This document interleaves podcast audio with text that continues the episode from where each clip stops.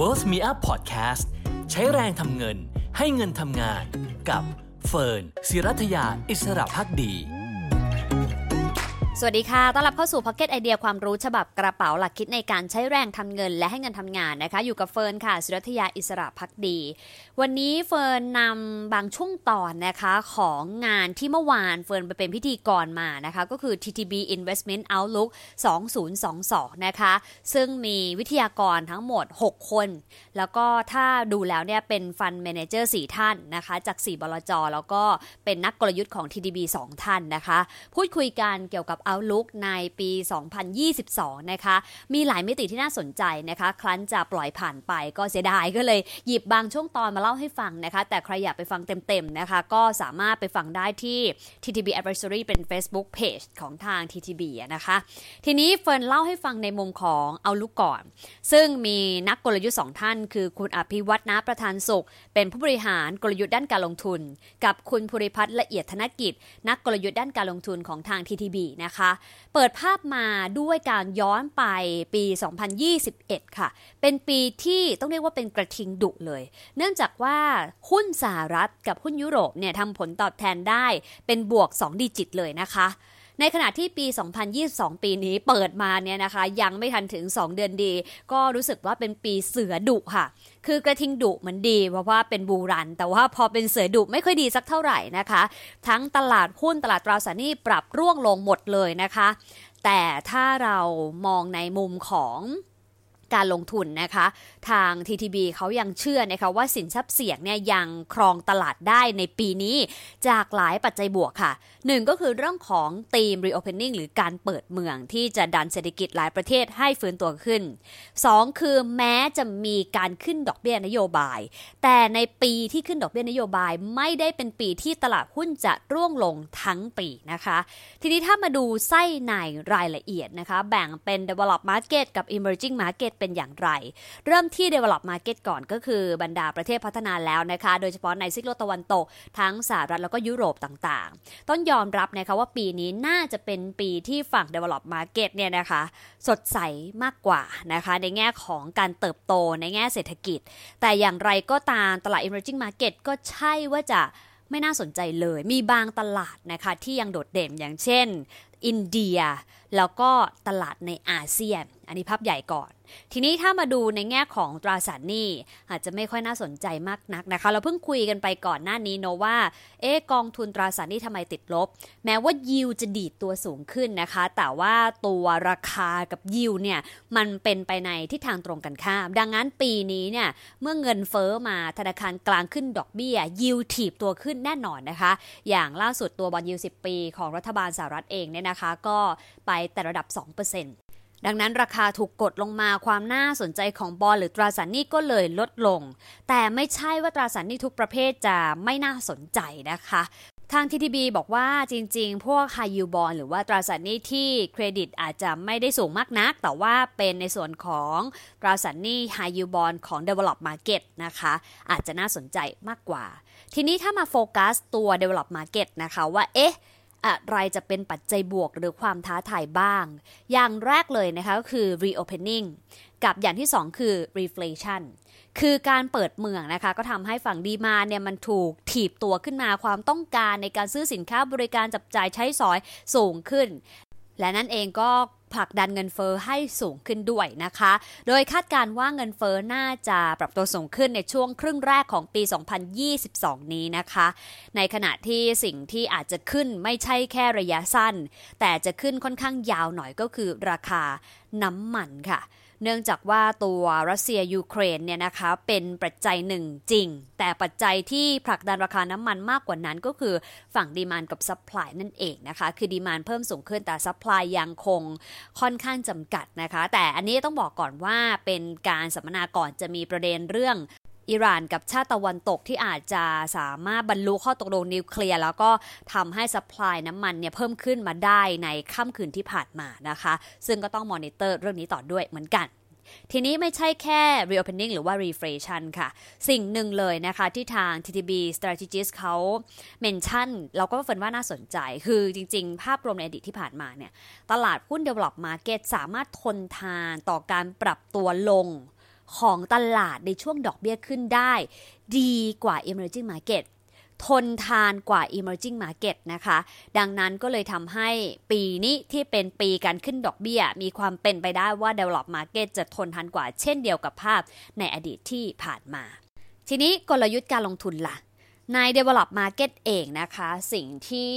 Strategist เขาแนะนำก็คือในช่วงครึ่งแรกของปีอะค่ะ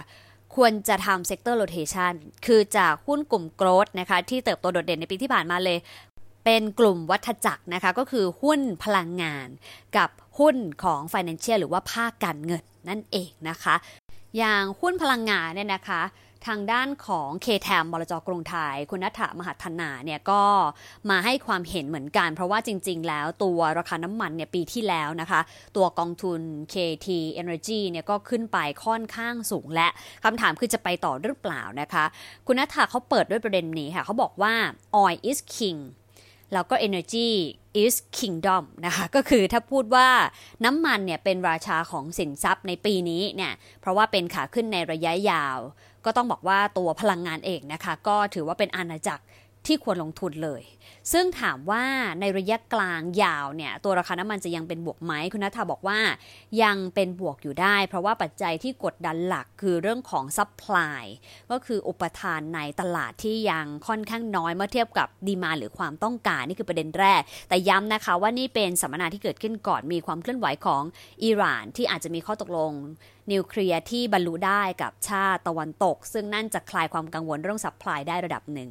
ประเด็นที่สองที่จะสนับสนุนน้ำมันต่อก็คือเรื่องของราคาหรือ value ของหุ้นในกลุ่มพลังงานนะคะณปัจจุบันยังถือว่าตามหลังราคาน้ำมันที่ขยับขึ้นมาและประเด็นสุดท้ายนะคะก็คือในอดีตที่ผ่านมาเนี่ยนะคะเวลาราคาน้ำมันปรับขึ้นเนี่ยบรรดาบริษัทที่เป็นผู้ส่งออกนะคะหรือว่าผู้ผลิตเนี่ยเขาก็จะเพิ่มการลงทุนทันทีนะคะเพื่อที่จะได้อานิสงส์จากราคาน้ำมันขาขึ้นแต่ณปัจจุบันเปลี่ยนไปเนื่องจากว่า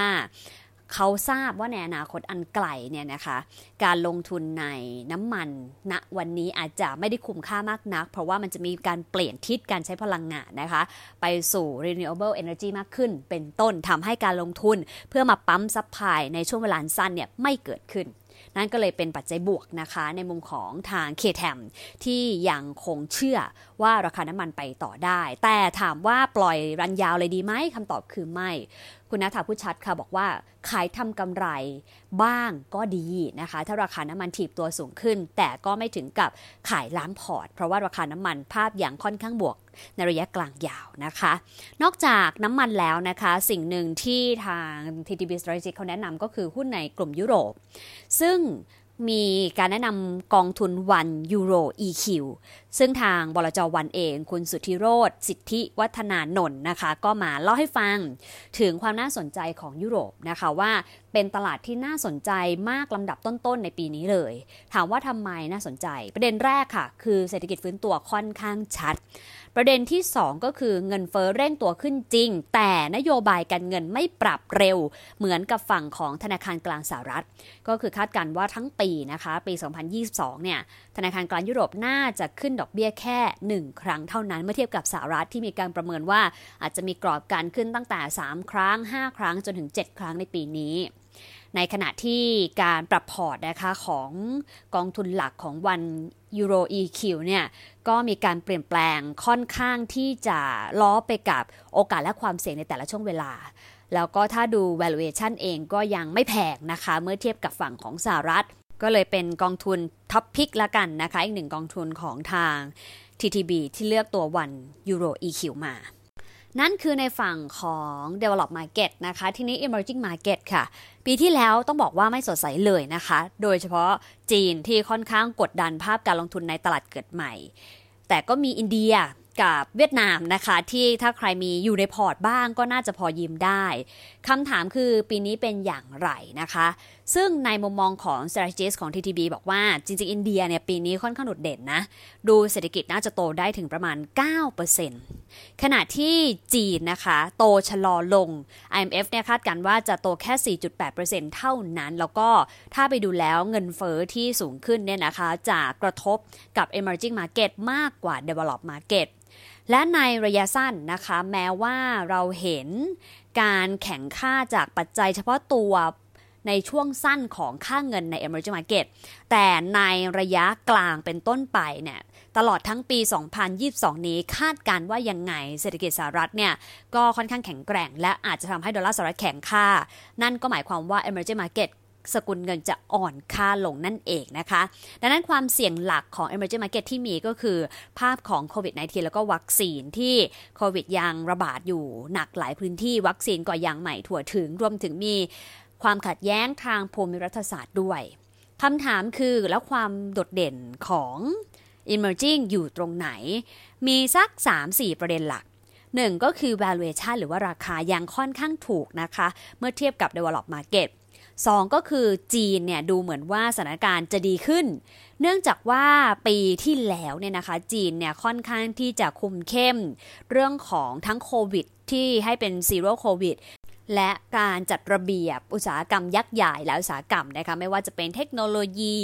เกมการศึกษานะคะไล่มาอย่างเรื่องของบิวตี้แล้วก็ในอุตสาหกรรมอื่นๆด้วยแต่ปีนี้ประเมินกันนะคะว่าสถานการณ์การควบคุมจะเบาบางลงรวมถึงเศรษฐกิจเองก็น่าจะค่อยๆลดแรงกระแทกนะคะจากปัจจัยลบก่อนหน้านี้ส่วนอินเดียค่ะก็ถือว่าเป็นประเทศที่เศรษฐกิจแข็งแกร่งมากนะคะและนั่นจึงเป็นเหตุผลให้1กองทุนที่ถูกพิกอัพขึ้นมาให้กับนักลงทุนเมื่อวานนี้ก็คือตัว TMB India นั่นเองนะคะซึ่งวันนี้คุณพงษ์สรรยอดเมืองเจริญนะคะจาก TMB AMS Spring เนี่ยก็มาเล่าให้ฟังว่าอินเดียเนี่ยนะคะมีสัก5ปัจจัยบวกที่เราต้องจับตา1คือเป็นเศรษฐกิจที่มีโอกาสจะก้าวเป็นเบอร์3ของโลกในอีก10ปีข้างหน้ารองจากสหรัฐและจีน2ก็คือมีประชากรมากที่สุดอันดับ2ของโลกรองจากจีนเท่านั้น3ก็คือเป็นประเทศที่มี FDI ไหลเข้ามาจำนวนมากทีเดียวนะคะ FDI คือ Foreign Direct Investment การลงทุนโดยตรงจากต่างประเทศซึ่งนั่นก็จะนำมาสู่เรื่องของเงินทุนการลงทุนนะคะการจ้างงานแล้วก็ขับเคลื่อนเศรษฐกิจแล้วก็ยังมีมาตรการด้านภาษีนะคะที่ค่อนข้างที่จะปลดล็อกพอสมควรนอกจากนี้ค่ะประเด็นที่4ก็คือปัจจัยด้านนวัตกรรมอย่าลืมนะคะว่าอินเดียเองเนี่ยนะคะส่งคนไปเป็นผู้นำบริษัทเทคยักษ์ใหญ่ของโลกแทบทั้งนั้นเลยนะคะ Google Microsoft เนี่ยก็มี CEO เป็นคนอินเดียนะคะดังนั้นก็ถือว่าเขามีความสามารถด้านของเทคโนโลยีลำดับต้นๆของโลกและสุดท้ายค่ะคือมียอดฟันโฟลหรือว่าเงินลงทุนจากต่างชาติไหลเข้าต่อเนื่องส่วนเงินเฟ้ออินเดียน่ากลัวไหมก็ต้องบอกว่าเนื่องจากพอเงินเฟ้อสูงแต่เศรษฐกิจโตดังนั้นเนี่ยบรรดาผู้ผลิตจึงสามารถผลักภาระของต้นทุนเนี่ยไปยังผู้บริโภคได้และเมื่อเป็นเช่นนั้นจริงบริษัทก็จะมีกำไรเพิ่มขึ้นเช่นกันนะคะทีนี้ตัว TMB อินเดียเนี่ยเป็น Active Fund นะคะแล้วก็คนอินเดียบริหารเองเลยนะคะแล้วก็มีการ Diversify ค่อนข้างสูงเพราะว่ามีหุ้น 70-100 บริษัทและลงทุนหลายกลุ่มนะคะทั้งกลุ่ม IT การเงินหรือแม้แต่กลุ่มปิโตรพลังงานเป็นต้นนะคะส่วนผลตอบแทนที่ผ่านมาก็ค่อนข้างเอาเปรียบฟอร์มมาเทียบกับเบนช์มาร์กแล้วก็จุดเด่นโดยสรุปของ TMB India นะคะที่คุณพงษ์สารเล่าให้ฟังก็คือ 4S นะคะคือ Strong Economic Growth ก็คือเศรษฐกิจโตได้แข็งแกร่งทีเดียว Support from Government นะคะก็คือการสนับสนุนจากภาครัฐนะคะ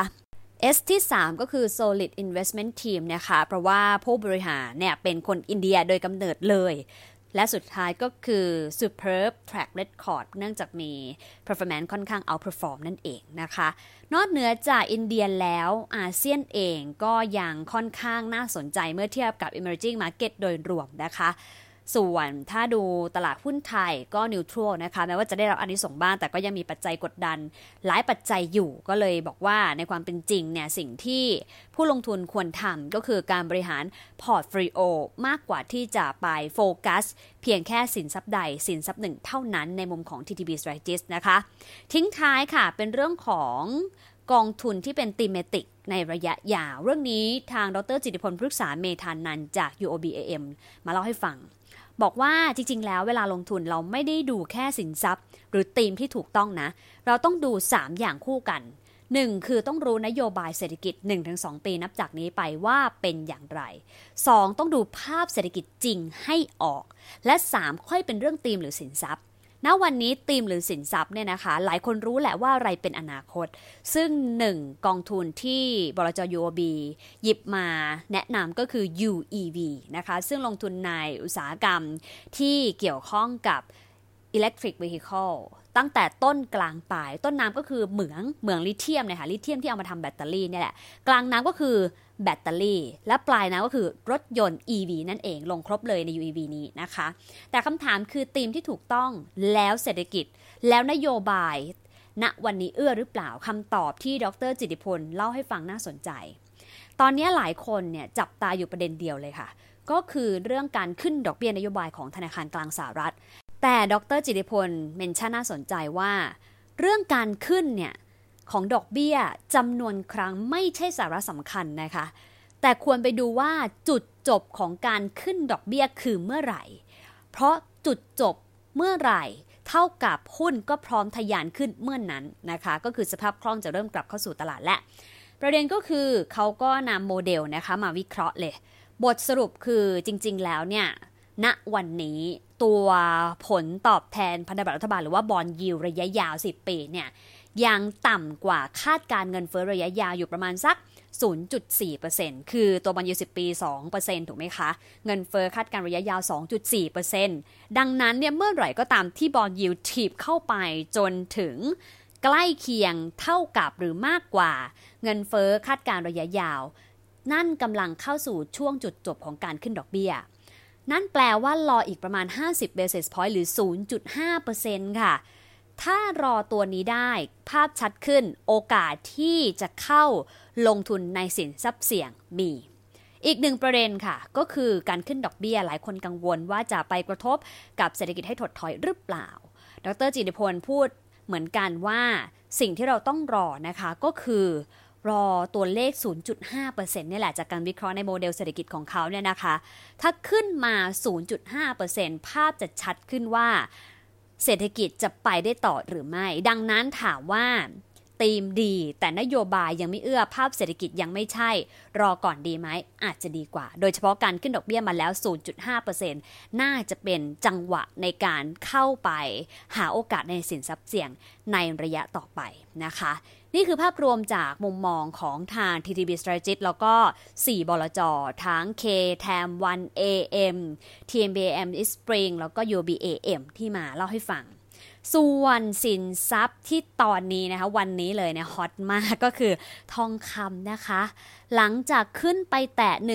$1,900 ดอลลาร์สหรัฐได้เนื่องจากมีรายงานนะคะของสำนักข่าว IA ของทางการรัสเซียรายงานว่ากองทัพยูเครนเนี่ยโจมตีกลุ่มกบฏในภูมิภาคดอนบาสนะคะซึ่งเป็นเขตหยุดยิงตามข้อตกลงแต่กองทัพยูเครนยืนยันว่าไม่ได้โจมตี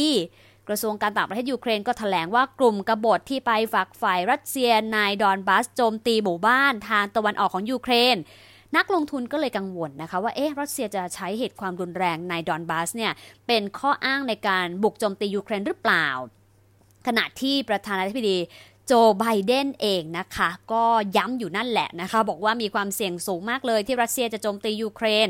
แล้วก็จะเกิดขึ้นในอีกไม่กี่วันข้างหน้านี้นักลงทุนก็เลยเป็น risk off หมดทันทีปิดความเสี่ยงนะคะแล้วก็เลยเป็นอานิสงส์นะคะให้กับทองคำขยับขึ้นโดดเด่นทีเดียวในขณะที่สินทรัพย์เสี่ยงถูกเทขายเมื่อคืนที่ผ่านมาทีนี้คำแนะนำค่ะจาก VG Bullion International นะคะบอกว่าระยะสั้นราคาเคลื่อนไหวในทิศทางขาขึ้นจริงแต่ถ้าไม่สามารถทะลุ1903ถึง1916ดอลลาร์สหรัฐได้อาจจะเห็นการย่อตัวลงไปแถวแนวรับประมาณสัก 1,878 ถึง 1,863 ดอลลาร์สหรัฐนะคะแต่ถ้าไม่หลุดแนวรับดังกล่าวก็อาจจะเห็นแรงซื้อดันขึ้นไปจนไปชนแนวต้านโซน 1,916 ถึง 1,932 ดอลลาร์สหรัฐดังนั้นถ้าจะขายทำกำไรนะคะบริเวณ 1,903 ถึง 1,916 เนี่ยนะคะควรจะขายทำกำไรก่อนแต่ถ้าอย่างไรก็ตามอยากซื้อก็ต้องรอย่อลงมาแต่ 1,878 ดอลลาร์สหรัฐถึง 1,800 63 ดอลลาร์สหรัฐนะคะช่วงนี้การลงทุนก็มีความผันผวนค่อนข้างสูงหลายปัจจัยที่ยังมีความไม่แน่นอนซึ่งตลาดไม่ค่อยชอบความไม่แน่นอนนะคะชอบความชัดเจนจะทางไหนก็ได้อย่างน้อยขอให้ชัดเจนสักทางแต่พอไม่แน่ใจเฟดจะยังไงรัสเซียยูเครนจะยังไงเงินเฟ้อจะแบบไหนตลาดแรงงานตกลงจะดีหรือไม่ดีก็เลยกลายเป็นปัจจัยสร้างความผันผวนแต่ทุกวิกฤตมีโอกาสนะคะบริหารหน้าตักของเราให้ดีหาสินทรัพย์ที่ใช่ลงทุนเป็นพอร์ตโฟลิโอนะคะจัดสรรตามการกระจายการลงทุนที่เหมาะสมก็เชื่อว่าเราน่าจะประสบความสำเร็จได้ไม่ยากแล้วนะคะเป็นกำลังใจให้กับทุกการลงทุนทุกความมั่งคั่งทุกการต่อยอดในเรื่องการเงินของทุกคนนะคะวันนี้ขอบคุณที่ติดตามกันสวัสดีค่ะ